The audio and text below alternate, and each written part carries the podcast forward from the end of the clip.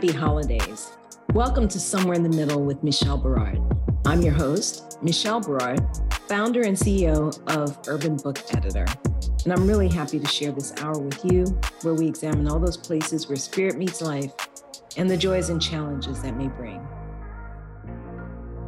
You guys know I like to start by thanking Ms. Beverly Black and Tribe Family Channel for helping me create this space for us. Tribe Family Channel is home to an assortment of thought provoking shows that explore life, spirit, business, and culture, including The Woman at the Well, hosted by Ms. Beverly Black herself. Somewhere in the Middle was born on Tribe Family Channel. And though we have grown onto our own platform, we are ever grateful and loyal to our roots. To paraphrase an African proverb, we are here only because we stand on the shoulders of those who came before us. I want to say thank you to my guest on the November 18th 2022 show, Men Mastermind Coach and podcast host, Christopher Burns. You can connect with Christopher on LinkedIn and at his website, adaptingleaders.com. If you missed that show, make sure you listen to the replay. You can find our complete show archives, including the November 18th show at the somewhere in the middle podcast.com. I also want to shout out Bruce George of the Genius is Common movement, which encourages all of us to embrace our inner genius and share it with the world. This is an essential message, and I really encourage you to share it with the youth. But it's not just for the kids. We all need to be reminded sometimes that the world needs our genius. Learn more about the Genius is Common movement at www.geniusiscommon.com. Now, this month's guest is really dynamic. He's really doing what I think is great work because he helps leaders advance in their careers partly through conflict resolution. Jerry Fu is a conflict resolution coach who helps Asian American leaders advance their careers and life journeys. Having taken on several pharmacy leadership roles, Jerry started coaching in 2017 to help other Asian American professionals deal with the conflict they encounter at work, with their culture, and within themselves.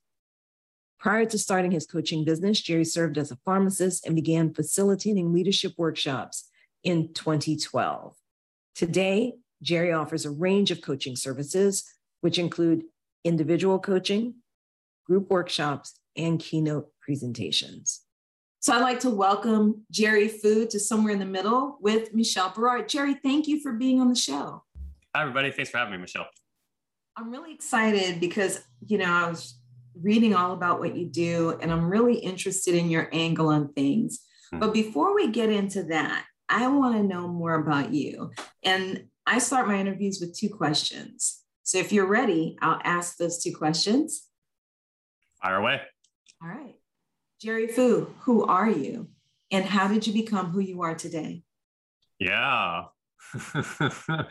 so much to unpack. The some of the many uh, hats that I wear include um, pharmacist, uh, conflict resolution coach, salsa dancer, musician, cook, amateur stand-up comedian, amateur photographer.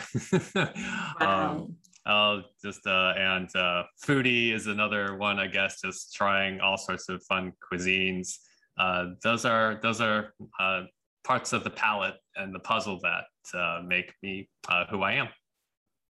And how did you get to be this eclectic person? Because it's not often that you find uh, pharmacist, conflict resolution specialist, mm-hmm. salsa dancer. Yeah, that always gets a hook. Yeah. That's an interesting combination right there. Then you add in foodie, uh, mm-hmm. amateur, uh, comedian. I, mm-hmm. how did you become all of this? Yeah, uh, man, 30 minutes might not be enough. You might have to bring me on for a part two and three, Michelle. We can make it a trilogy or something. Um, yeah, so uh, I guess let me unpack the career side of things just because that, uh, that starts, it's easy to put those two together. So uh, initially, I went into college wanting to be a pre med. I liked the idea of being a doctor. And then I found out how much work it actually involved to become a doctor. And uh, what I tell people is that unless you have a clear why, much like a lot of leadership literature today, um, if you don't know exactly what you want to do with your degree as a doctor, you're probably not going to make it. Um, just because I have a friend who's a pediatrician and he has a heart for kids and he's great with kids and you know he's triple board psych now, has a clear purpose, has a very uh, a vibrant, thriving practice. And, you know, it's great to see that in motion. Me, on the other hand, I got a C in organic chemistry because my discipline and focus were not there. And so we quickly had to pivot. And I said, well, you know, I don't want to risk rejection from med school, but let me pick something else in healthcare because uh, I still like the knowledge base. I still like the, the fact that it was a service based profession. So let me figure out what else I can do in healthcare. Uh, pharmacy came to mind. And so um, decided to pursue that path. And um, at the behest of my risk averse mother, uh, you know, took a job with a chain pharmacy um, when I graduated from school. I finished pharmacy school in Memphis, uh, moved back to Knoxville where my family is. And, um, you know, my mom had her life planned for me, marry this girl, take this job, uh, you know, and bank away money aggressively and just pray that you know one day you'll finally be able to have a couple years where you have enough money to do what you finally want to do and um, after five years of working in chain pharmacy and don't get me wrong there was a point where i was very comfortable with the job just because i had um, flexible scheduling and you know I, I knew i was doing well enough to keep my boss happy so as long as you're ahead of the curve you know you're you're okay uh, and got complacent a little bit. But then after five years, after I had a really bad uh, customer service in- incident, I realized I, you know, I couldn't afford to stay here any longer or with that company. And so I wanted to teach, but uh, didn't have the requisite degrees or, you know, um, residency or anything like that because I was not actively designing my career the way that I, I would have wanted to. But um, a friend of mine who worked for a, con- a pharmacy consulting company here in Houston uh, said, "Hey, I know you want to teach, but uh, since you don't have like the advanced degrees, uh, but you can teach through us if uh, you're interested in my position because I got promoted." I said, "Absolutely, let me do this." And um, next thing I know, I'm I'm walking away from full time job with benefits to a part time job where I had to earn my way, um, you know, up. And initially, I was excited at the chance because I said, "Well, this might be the last company I ever work for because I don't want to go anywhere else." 11 months later, I got fired, Michelle. And, uh, you know, it's my fault. I tell people I like the idea of being instructed more than doing the hard work of being an instructor. And plus, if you don't get along with your boss, it doesn't matter how good you are. like they're gonna, it's it's writing on the wall, right? And at the time, I couldn't appreciate it. It was painful, and I, you know, I, I was afraid of the shame, and everyone's asking questions. And um, honestly, I can say at this point, it was one of the best things that ever happened to me because it was the wake up call I needed uh, in order to really improve and recognize, hey, you know what, your your safety net is gone. Like you have got to get better. Uh, you've got to pay your bills. Rent don't stop just because you got a bad day, right? Mm-hmm. And so that's when the roller coaster got really topsy turvy. I ended up at a um, an independent pharmacy house of cards where uh, four of my paychecks bounced while I was filling for crooked doctors. That was uh, yeah, that gets a lot of attention. They're like, wait, what? like, how'd you end up there? uh, you know, slick recruiter, you know, shady boss, you know, the, you know, bad combination, naive kid, right? And um, I had a very misguided view of Grace because I said, well, you know, even though he's not holding up his end of the bargain, I still need to hold up mine. And everyone else is around me is like, Jerry, your license is in danger and he's not paying you. You need to leave, right? And so um, eventually, after nine months of that, yeah, finally got a chance with another company that my friends um, got me on board with. But they said, hey, we like you, but we can't pay you more than eight hours a week. And I said, okay, um, what do I do? And they said, well, you can get more hours at our Austin store if you're willing to drive out there, which is about two and a half hours away from Houston. So um, it's not the worst place to end up, but uh, it's not home either. And I had no idea what my life was going to look like at this point. And so I go out there and I just said, okay, God, you know, let me just be faithful with what you've given me. Let me just go ahead and work my way up. And uh, not an interesting opportunity came up that summer. This is 2012 now. And um, what happened was that uh, some friends of mine who run a pharmacy leadership nonprofit said, Hey, um, we need a facilitator for a national meeting. We know you've been facilitating other topics on the fraternity side, but we need one for our, our, national leadership meeting. Would you be interested? And I said, absolutely. And the interesting thing, Michelle, is that for the longest time, I hated leadership or I just didn't, I hated the fact that I felt bad at it. Like I didn't know how to get better at it. And I didn't think I'd ever be good at it. And just this very fixed mindset of oh it's not worth the headache especially in chain pharmacy. It's just a little money for a lot of headaches and you're just like okay this isn't healthy. I don't i don't want to deal with it. Uh, but seeing leadership modeled for me and then having to teach the material as well i'm sure as you know right that's the best way to really learn something is to teach it to somebody else. And so that unlocked a new possibility for me. And i said well you know what if i could be a good leader? What would that look like? What kind of work would that involve? And so later that fall, I came back, you know, all invigorated. I said, okay, I'm ready. And um, I had the chance to either stay part time in Austin, which really was a great work team, uh, or take a full time manager position that opened up in Houston. And I said, I can't stay safe. I'm ready to come home. I need to take on this challenge. So I'm going to take on this manager position. And I was so happy to come home, Michelle. I won't deny that. But over the next year, uh, I got written up actually by that company because I was not managing my technicians well because I was struggling with conflict when they were behaving badly. I was not confronting them. And um, then they said, well, you know, there's a problem, but you also have your part to fix in this and we're going to have to, you know, kind of hold you to it. And so managed to work myself out of that, you know, managed to clean house, you know, showed that I was, you know, worth my salt and investment. Uh, but then the company had their funding pulled. So I said, uh oh, um, you know, this that the owners decided it's no longer viable you know that's beyond my control. Uh, but the the best thing happened was when i just got a random life raft and um, the next company the only reason they gave an interview was that i had inter, uh, leadership experience on my resume now. And i said wow that was a really fortunate decision on my part that i now have you know uh, things that will get uh, other companies attention um, that company also folded after 11 months just because, again, it's just really hard for smaller pharmacies to compete against big chains to really stay viable. And so, what I tell people on one hand, leadership saved my career um, because it gave me more uh, icebergs to hop to, if you could say. But the problem is, they're still icebergs, right? They're just like they're going to melt after like one or two years. And so, uh, four years ago, when my previous employer went under, um, I'm still am employed full time as a pharmacist. By God's grace, we've been open, you know, four years, and I'm you know, my, I see my owners and see how hard they work just to try to survive. But, um, you know, I said, I asked myself, well, you know, I'm tired of chasing scripts. I'm tired of fighting insurance companies that tell me how much I'm worth um, or not worth.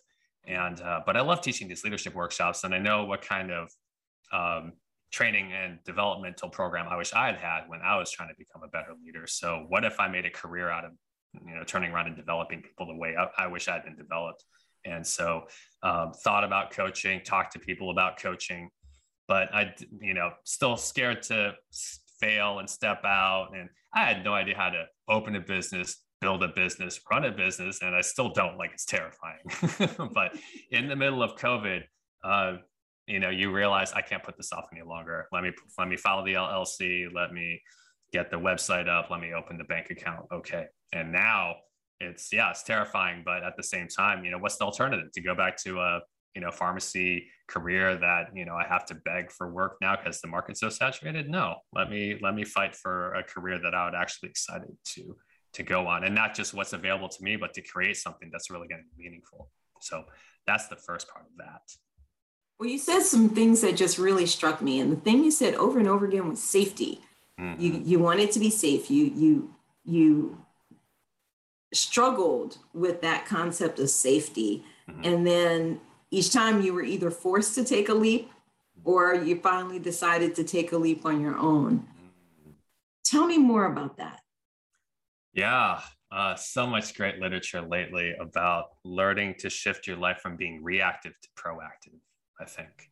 Uh, because the way I, I, think my parents kind of approached their lives, and this is just from their own, you know, culture and the way they grew up, but to see things now and to recognize that what they believe and what their definition of success is, even if you can appreciate the context at the time, uh, may or may not still be relevant. to You know, it it's silly to think that things 20 years from now would still work now, and silly to think that things now would work 20 years from now. But people still want to default to that comfort level, right? And they're just trying to say, "Oh, I'm just trying to mind my business. You know, I'm just trying to make a little money. I'm just trying to not get too hurt." And then you have to ask yourself, "Well, what's the trajectory of that lifestyle?" Right? And then instead when you have a lifestyle design mentality right? So uh, bill burnett and dave evans wrote a great book called designing your life designing your work life where people realize hey you know what? Maybe i actually have a, a say in in the trajectory of where my life is going. What if i actually you know found work that would actually be meaningful to me? What if I actually realized I was in control of how I use my time and then how I, you know, decide things and, you know, my the way I actually make decisions? What if I actually have a say in in charting my own course? And now, right, now you're going from reactive to proactive because you say, now today, everything I do today, I choose to do. Oh, that's pretty powerful, right? I choose to watch Netflix for the next two hours. I chose that as opposed to, oh, Netflix knows how to, you know, play on my weak points and do all these things, right? Are you so helpless? Right. Yeah. Well, no, it's like, okay, so what are you going to do? Right. Are you going to like uh, continue to allow yourself to indulge in this? Or are you actually going to fight for what's truly meaningful and trust that this company uh, doesn't care whether or not you actually succeed at the lifestyle you want to attain? This is really an interesting concept. You mentioned designing your life, and I think a lot of people don't realize much control they do have, particularly if they're in a difficult place. Like it, you lost your job because the industry is just what the industry is, right? The pharmacy shuts down, they lose their funding. Mm-hmm. And then you have to figure out, well, how am I going to make this work? Mm-hmm. And a lot of people would feel helpless. What kept you kind of is what helped you to say, okay, what's my next step? What helped you get to that? yeah. Well, I mean, the first thing is, hey, I got to be an adult and pay my bills, right? I don't want to get evicted. I want to be able to eat and not just eat eh, like cheap ramen. Like I need to eat something, you know, you know, somewhat nutritious, right? Um, so that's one good thing is recognizing, hey, there's a baseline I need to meet at minimum. Uh, but with that said, that only goes so far, right? Because it's one thing to just be like, okay, well, hey, like I don't like this job, but at least I, I have enough to, to go by. And, you know, there's gratitude for that. And at the same time, you know, what will give you the energy and excitement to really go after what you really want and something that can really be great for you, right? Um, it's like you said, uh, my, my uh, definition of stability was very, very short sighted. Um, because it would always be the next thing, right? Growing up, it's like, oh, middle school to high school. All right, I got it. I got something else coming up I'm looking forward to. High school to college. Yeah, this is gonna, this is the next step. College to pharmacy school. All right, yeah, you know, I, I'm set for the next couple of years. Pharmacy school to job. Hey, it's nice to have a job for right now. And then after the next four years of that, you're just like, oh, well, I thought I was to have another transition, but people are expecting me to work at this job for like the next 10, 20 years that that doesn't sound fun. Okay.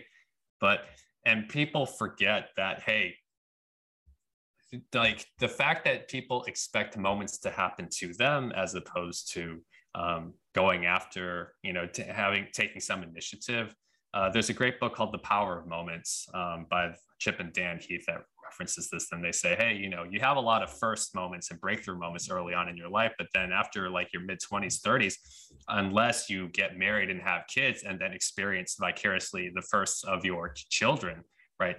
There's not a lot of highlights unless you choose to hey i'm going to take a big trip to rome this year because i want to explore the city for three weeks right. or hey i'm going to uh, take a six month sabbatical and I'm just going to travel the world and backpack in hostels and things like that. And people think, oh, I'll just do that later. You know what? You know, these golden handcuffs are pretty tight, but I'm getting used to them. So I'm just going to hang on to them a little longer. And then it's like, wait a second, the last two years, I told myself I was going to go to Italy, but why haven't I done it yet? Right. Yeah. When was that supposed to happen? And then you just end up with a bucket list of things you haven't done. exactly. Right. That just gets, that never gets smaller. Right. Unless people work at it. Mm-hmm.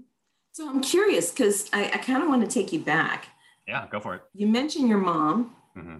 She was risk averse. Mm-hmm. How did she feel when you decided, you know what, med school, not for me? That's a lot of work. I want to switch gears. Did she like lose her cookies? Um, not over that, because she, because at least I was pivoting to something that still had a level of stability, right? Like pharmacy at the time was a, a high uh, demand job market. There were lots of drugstores that needed people with a license and a pulse to to step in and, and count by fives. Um, and I say that half jokingly, but I was one of them. I, I liked it, right? It was just you can get six figures for you know managing a workflow and cutting up with people. Hey that's a that's a pretty good deal. Until people again pharmacy same way. Like pharmacy i think one of the biggest struggles on a quick tangent is that they were not more proactive in defending their territory or even trying to establish new territory for their clinical services other things right? Because now insurance come in and they cut in and they say hey you know what? We don't want to pay you this much money anymore. We're hemorrhaging too much money on this drug. We're just going to stop covering it. Um, and so now, right, they should have been more proactive, but now they're continually reactive. Well, what can we still get? What can we settle for? What can we still salvage? And um, yeah, it's just really sad to see so many students that you know go into this profession to do something noble and you know but they are also expecting a certain quality of life to come with it and that is no longer guaranteed and so when you switched when you switched to pharmacology your your mom was like, okay, that's cool. But then she saw the industry doing what it was doing. She saw you leave different jobs and whatnot. Did she freak out at that point? oh, of course. Yeah. I mean, it's uh yeah, I because myself, uh, you know, yeah. as a mom, how yeah. would I be freaking out if my kid was going through that and what would I be thinking? Yeah, no, it's a perfectly good standpoint uh, to come from because I think, you know, and I've talked with, you know, now that I know so many female friends that happen to be moms and what they want for their kids, right? My mom, and I actually had this discussion on other podcast. For some reason, the host wanted to ask about my relationship with my mom. And I tell them, you know what? There is no question how much my mom cared. And the, the challenge then becomes, well, how does her love express itself? And is it truly helpful? Because my mom has, for better or worse, she likes to be a rescuer. She likes to feel like she's being helpful. And so if I'm struggling with learning Chinese or if I'm struggling to like cut something like a vegetable in preparation to cook, she's like, oh, no, no, no, no, let me help you with that. Right. But what happens when you keep helping someone? Right. They, in a way, become helpless. Right. Um, this is going to be bonus material for somebody. But when people find out I did not know how to do my own laundry until I actually went away for college, like they just kind of stare at me. They're like, "What, really?" And I was like, "Yep, can't make that up." you know. And so, yeah, all that to say, right? Uh, you know, I I walked away from all these benefits where she thought, you know, she had a, you know, she had a her life track plan for me was kind of derailed. And then I'm going through these companies, and you know, none of these companies have good 401ks. Uh oh, you know, no, none of these companies are lasting long. Uh oh okay, now what? And you know, to her, for better or worse, like she still keeps trying to shield me from things. And she's like, I don't know if you know how much I'm protecting you from. And I and now all I can say is, well, you know, until I until I experience that, you know, fire for myself and realize just how dangerous the world it can be out there, like I can't expect to get stronger. Like I did not become a cook like until like she stopped cooking for me and i didn't want to admit that because she's a great cook and i like being at home and she wanted me to cook she wanted me to learn how to cook and i was just like eh I'll just watch more TV. And she would be like, oh, well, Jerry, Jerry, well, let me just, you know, he's just, he's had a rough day at work. Let me just cook some more. And, um, you know, but I never learned, right? Until I had to move out of the house. And even when some friends were kind of to teach me, they still kind of had to push me out of the nest and be like, okay, no, Jerry, like we can't keep doing this for you. Um, you know, and then you learn and you're like, okay, this is terrible, but I got to get better at it. Okay, now I can actually hold my own. Right. So that's yeah. awesome. But yeah. you know, that's really what a parent's job is, in my opinion, is to mm-hmm.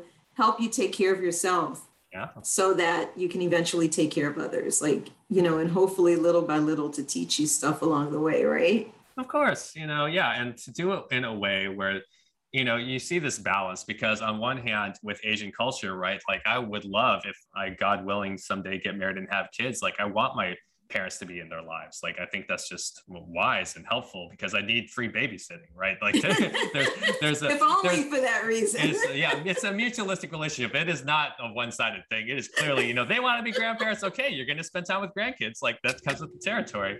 Big um, fan. yeah, right.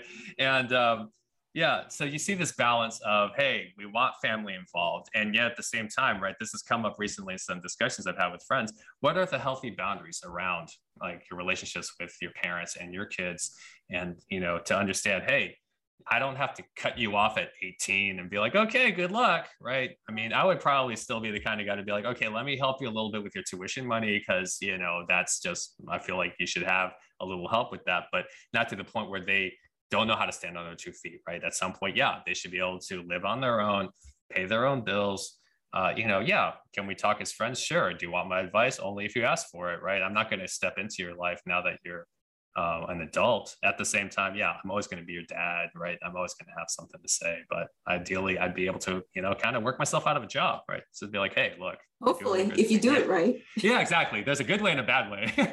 I've done both. No, that's that's interesting. So I'm wondering, is there truly a cultural difference hmm. in how the parent-child relationship uh, evolves over time? Asian culture version versus white culture, maybe if there is such a thing. Um, African American culture is. Hmm. What differences have you seen among your friends, for example? Yeah, um, I think uh, I'm smiling because this is such a great question and it's such a nuanced answer. Because honestly, uh, it's less about like uh, ethnic culture as opposed to just this overall theme of this desire for control. Because mm. I've seen parents in Asian cultures who understand, hey, um, yeah, my kids are my kids, and, and, at some point I need them to grow up and, and do their own thing. On the other hand, I also see plenty of parents that are like, no, I'm your mother, and doesn't matter how old I am, I'm still your mother. And but I've seen this in other cultures too, because people tell me, you think that you think Asians are the only ones that deal with shame and like you know like controlling stuff. And I was like, no, I just know that it's it's magnified because that's all I've known my whole life. And yeah, because I'll give an example. So you know my what my residential assistant during college uh, here at, in Houston. Um, she and her husband seemed to be two of the most well-adjusted like white people I've ever known. Like they were just very chill, very calm. Uh, you know, they met their freshman year, uh, got married, and it's just like, yeah. I, and I told them, I said, Mike and Jen, you make it look so easy. Like I can't believe this. And but to see that in their parenting as well, and they're like, oh, you know, you see the tension where they're just like, well, you know, Adam's really messy in this room, and I'm just like, well, you know, can you clean it up just a little? But they both understand hey our kids are our kids. Like we can't we're not going to tell them to be accountants or doctors or engineers. Like that's not for us to decide.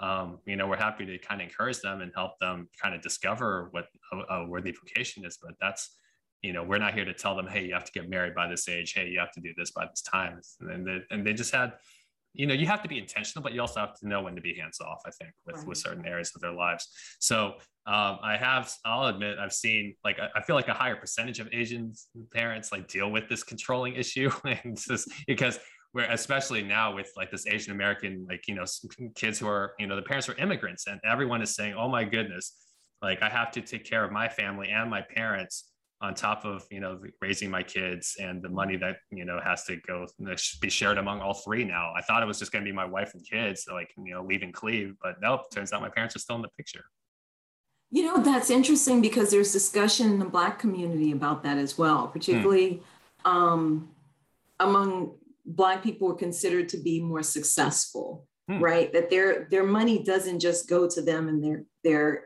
nuclear family. Mm-hmm. It often goes to support other members of their families, mm-hmm. you know, whether it's a mom, a grandmom, you know, a cousin, or what have you, who's mm-hmm. not in the same kind of position. Yeah. And I wonder if we see that particularly um, with people who are newer to this country, because, you know, Hispanics, they're always sending money back home. You know, to help support family back there, to also do things, you know, people from the continent, from Africa, mm-hmm. in different countries will do the same thing, send money home to buy land. Is that something we see particularly, you think, with people from other countries, or is it just throughout our society here in the US? That's a that's a good question to ask, simply because you know you look at the family unit, right, and to say, hey, what is the importance of family? And you know, my mom uh, always tells me, "Oh, Jerry has to get married and have kids because who's going to take care of him in his old age?" Like she firmly believes that. And even though I have a community outside my family that I trust, that I know is loyal to me, and that we're going to be there for each other, she's like, "Well, when push comes to shove, it has to be family." On one hand, that's true. On the other hand, it hasn't been.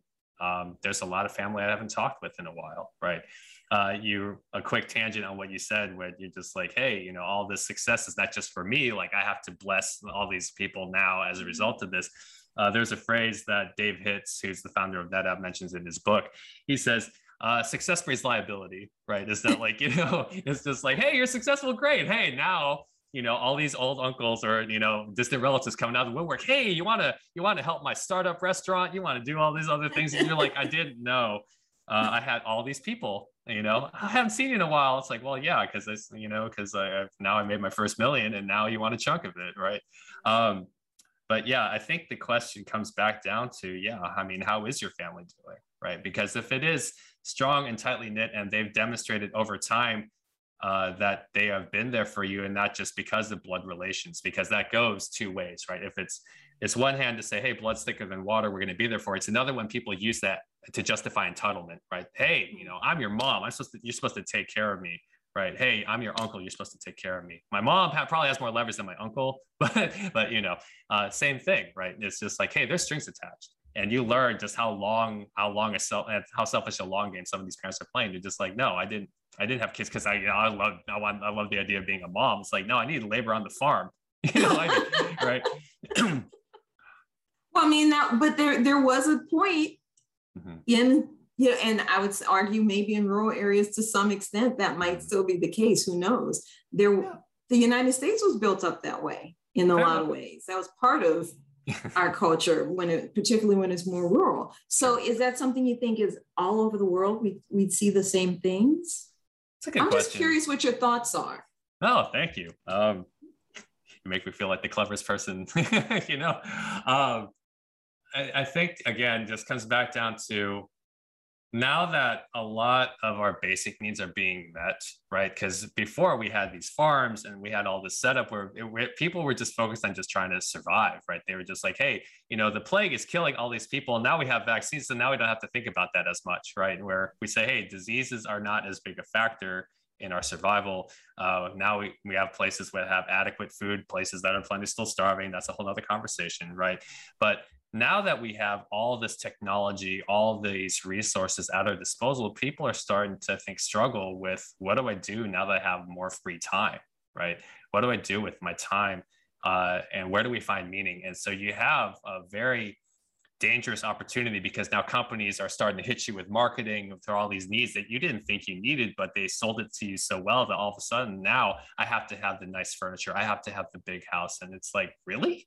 Like, yeah. I don't know if you need these things, but uh, I think, yeah, I think a big challenge is just the fact that, yeah, we're able to move up Maslow's, you know, hierarchy and realize, hey, you know what, they're, we're able to think about bigger things. And a lot of people don't like that, right? They say, you know, I'm bored and, oh, let me just dope myself up with drugs or, you know, go do something crazy because what you have free time because you didn't have to plow the fields just to pay your bills and like, you know, put food on the table, you know, maybe for some people they need that right go back to a, a, life that makes where they recognize the struggle early on and that they're a little more mm-hmm. grateful for what they have now or just being busy from sunup to sundown oh yeah yeah there's a lot to be said about being busy what it keeps you from doing huh Mm-hmm. absolutely. Yeah. What are you being? Yeah. What's that distracting you from? Like, if you're busy with, even if you're busy with the right things, like, what are you?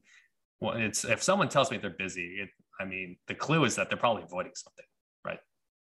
I don't know, man. Sometimes I'm looking at I'm looking at my list of things to do and going, how did that happen? yeah, that's another great question. Just like, how did I get to this point? Like, I made my decisions and now I feel like they're making me. I have no yeah. idea. Yeah.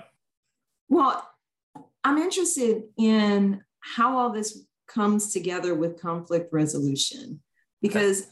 there's some aspects. So, you know, I was on your website and it seems like part of what you help people with is getting themselves into a place where they're more confident, where they're more centered and able to express what it is that they need to have difficult conversations.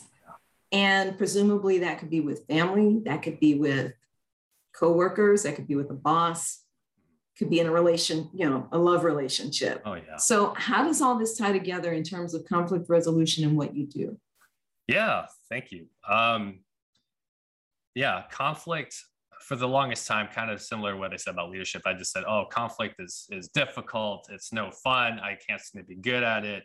And fine, let me just give in every single time and just just hopefully I get over this resentment that I feel about myself.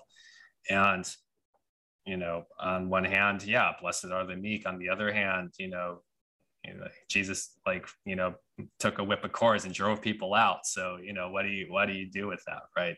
I but he said meek people are blessed. It's just like, yeah, there's a time and place for that, right? and that's another. He said turn the other cheek, but he was also quite a revolutionary. Absolutely, yeah. Um, regardless of whether or not you're a Christian, Jesus is a fascinating figure. But uh, they can we can table that for now. But yeah, I think the main thing is recognizing that conflict is a blessing. Like, can, are you willing to see that conflict is a blessing? Because it's everywhere. And even if you resolve one, what's waiting behind the next corner?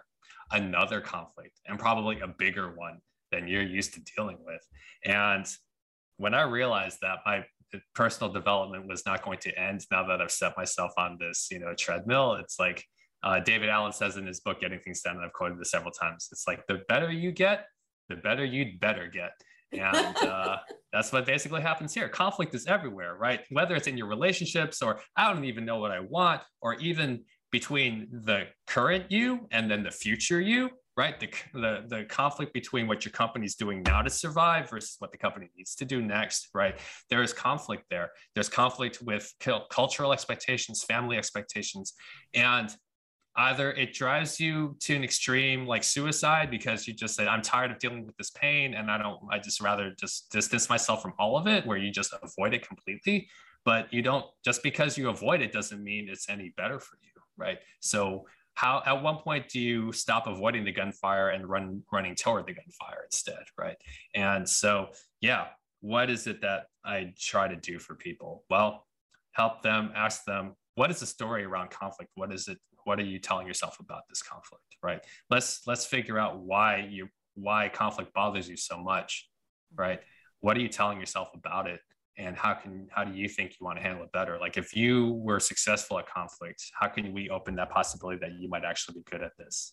And what kind of plan do you need to put in place? What kind of practice do you need in order to be able to trust that closure is always going to be better than the comfort that you're settling for uh, because I can tell you, you know, when I had to evict a roommate for defaulting on his lease, um, he basically dared me to to call the police. Like he wasn't going to just move out.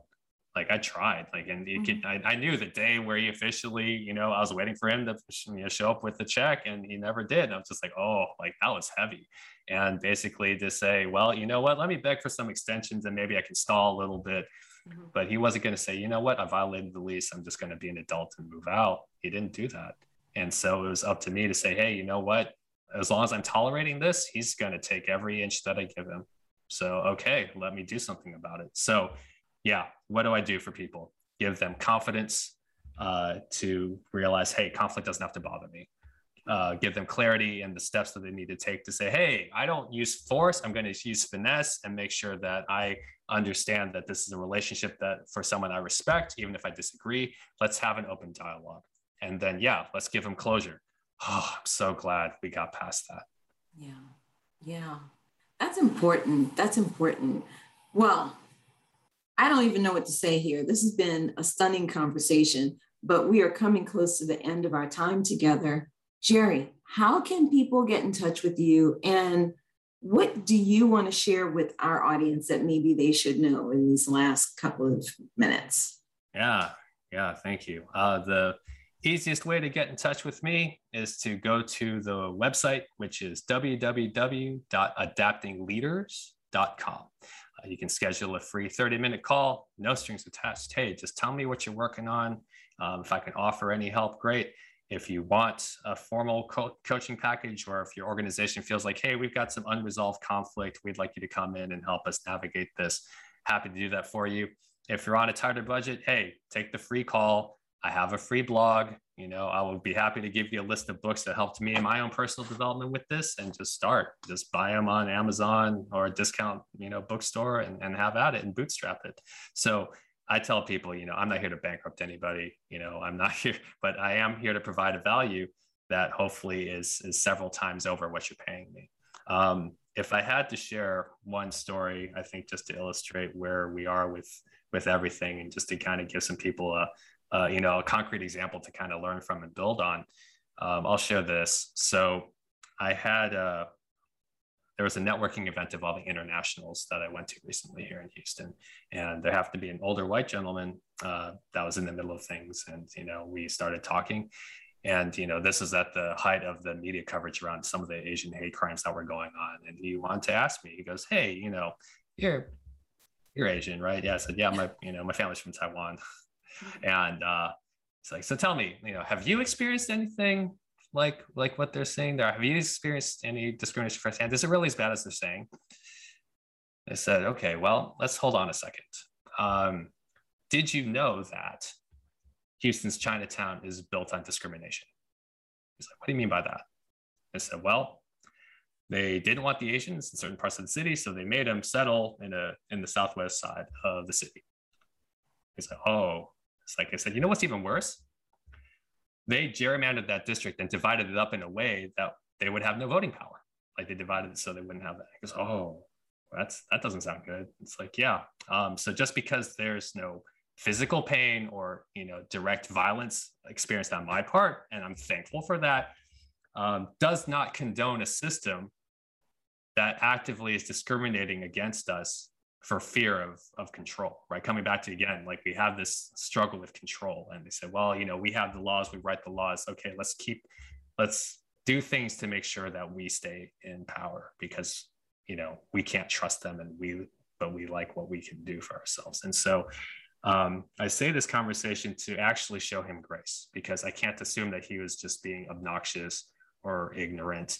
Uh, it was just simply an opportunity uh, to explain my side and to get him to maybe think a little differently about what he's seeing what you know what he's reacting to or what he's being exposed to on the media and i think um, if everyone took that stance of humility to say, hey, you know what, let me give him the benefit of the doubt. Like that, I'm a, I feel a little upset by that, but hey, let me let's dig in a little deeper and just make sure that I'm not going to pounce like a lion when I should be kind of doing more detective work around this this comment. Um, one book plug I'll give: uh, "Humble Inquiry" by Edgar Schein uh, is a very quick read and has some great strategies and best practices to really build strong relationships among people, even as we become more aware of our internal prejudices. That's amazing. Thank you. Thank you so much for sharing that. Guys, make sure you go to Jerry's website and connect with him. Jerry Fu, thank you for being on Somewhere in the Middle with Michelle Berard. Thank you for having me. Have a great day, guys. So that's our show this month, guys. You can reach out to me online at urbanbookeditor.com or michelleberard.com. You can also find me on Facebook and Instagram as Urban Book Editor. Feel free to send in some topics you'd like us to cover on the show. Send me a note. I'd love to hear from you. We will see you after the new year on January 20th in 2023, when my guest will be executive coach and leadership consultant Michael Seaver. You can find us once a month on Fridays at 5 p.m. Pacific, 6 p.m. Mountain, 7 p.m. Central, and 8 p.m. Eastern at the Somewhere in the Middle podcast.com. Let's continue the conversation. You guys be good, stay mindful, and remain prayerful. Have a wonderful, wonderful holiday and a safe and happy new year. Peace and blessings, y'all.